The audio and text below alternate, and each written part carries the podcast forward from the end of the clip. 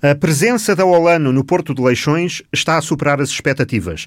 Ao fim de poucos meses de operação, a empresa de logística e distribuição que tem sede na Guarda ficou concessionária em agosto de um espaço no principal porto marítimo do norte do país e o diretor-geral, João Logrado, diz que se está a cumprir o plano, acima do previsto, nesta interligação entre o litoral e a base na plataforma logística da Guarda. Essa nossa presença no, no Porto de Leixões permite trazer um pouco mais do litoral até à Guarda, porque, logicamente, pelo menos a nossa perspectiva, iremos captar novos clientes que hoje possam estar a utilizar eh, este tipo de infraestruturas no, no, no litoral do país e que possam ter muito interesse em colocar os seus produtos e se aproximar do interior. Por outro lado, também nós iniciamos lá a atividade em agosto, há cerca de dois meses, dois meses e meio. Posso dizer que as expectativas que temos tido, ou melhor, a concretização das expectativas tem sido muito superior àquilo que nós pensávamos inicialmente.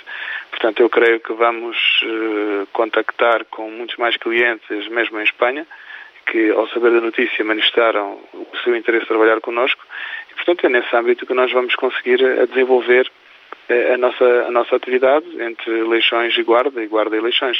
A empresa está a investir cerca de 1 milhão e 800 mil euros na aquisição de 18 novos caminhões. Alargamos a nossa atividade da Guarda até o Interland Marítimo, aproximamos-lo também da, da Guarda e nesse âmbito é normal que possa haver mais movimentos a nível de mercadorias entre o litoral e o interior, transportado pelos nossos veículos. Portanto, nesse aspecto, tornava-se fundamental que renovássemos a frota, eh, tendo em conta que os carros que substituímos já tinham cerca de 4 anos, 4, 5 anos. O investimento que acontece com alguma regularidade é investimento na substituição de veículos sempre por veículos mais modernos, relativamente aos que nós temos, tendo em conta preocupações ambientais e preocupações de consumo de combustíveis eh, mais eficazes.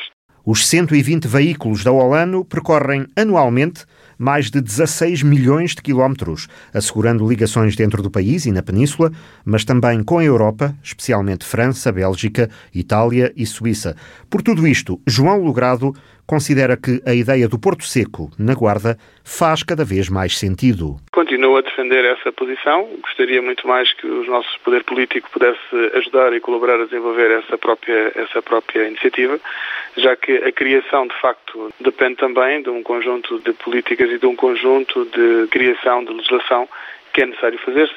Portanto, para que isso possa existir, é necessário que haja legislação complementar àquela que foi criada em 2019 e que ainda não está feito. Portanto, isso vai trazer, consequentemente, eh, o interesse e o apetite de outras empresas instalarem na nossa região, porque permitirá ter acesso ou ter mercadorias e matérias-primas na Guarda eh, para eles poderem trabalhar em condições excepcionais até o momento em que elas possam ser utilizadas. Portanto, isso acho que é muito importante e as empresas que, que, utilizam esse tipo de serviço sabem do que é que eu estou a dizer, que é extremamente importante na atividade e à atividade económica. O diretor-geral da Olano pede decisão ao poder político para a criação do Porto Seco na Guarda.